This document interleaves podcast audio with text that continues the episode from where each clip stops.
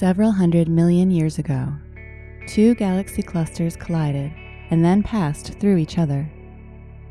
This mighty event released a flood of hot gas from each galaxy cluster that formed an unusual bridge between the two objects. This bridge is now being pummeled by particles driven away from a supermassive black hole.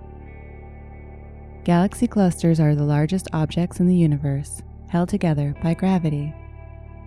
They contain hundreds or thousands of galaxies, vast amounts of multi million degree gas that glow in X rays, and enormous reservoirs of unseen dark matter. A new image containing different kinds of light reveals the giant structures that can result when two galaxy clusters collide.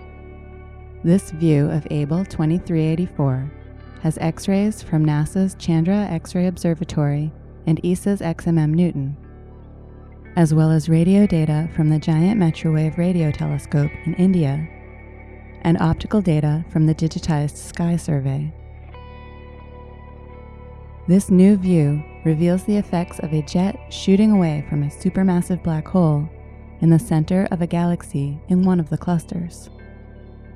The jet is so powerful that it is bending the shape of the gas bridge, which extends for over 3 million light years and has the mass of about 6 trillion suns. Over its more than two decades in space, Chandra has often observed cavities in hot gas created by jets in the centers of galaxy clusters, such as the Perseus cluster, MS 0735, and the Ophiuchus cluster.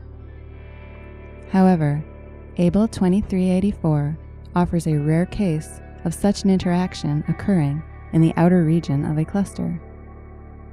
It is also unusual that the supermassive black hole driving the jet is not in the largest galaxy located in the center of the cluster.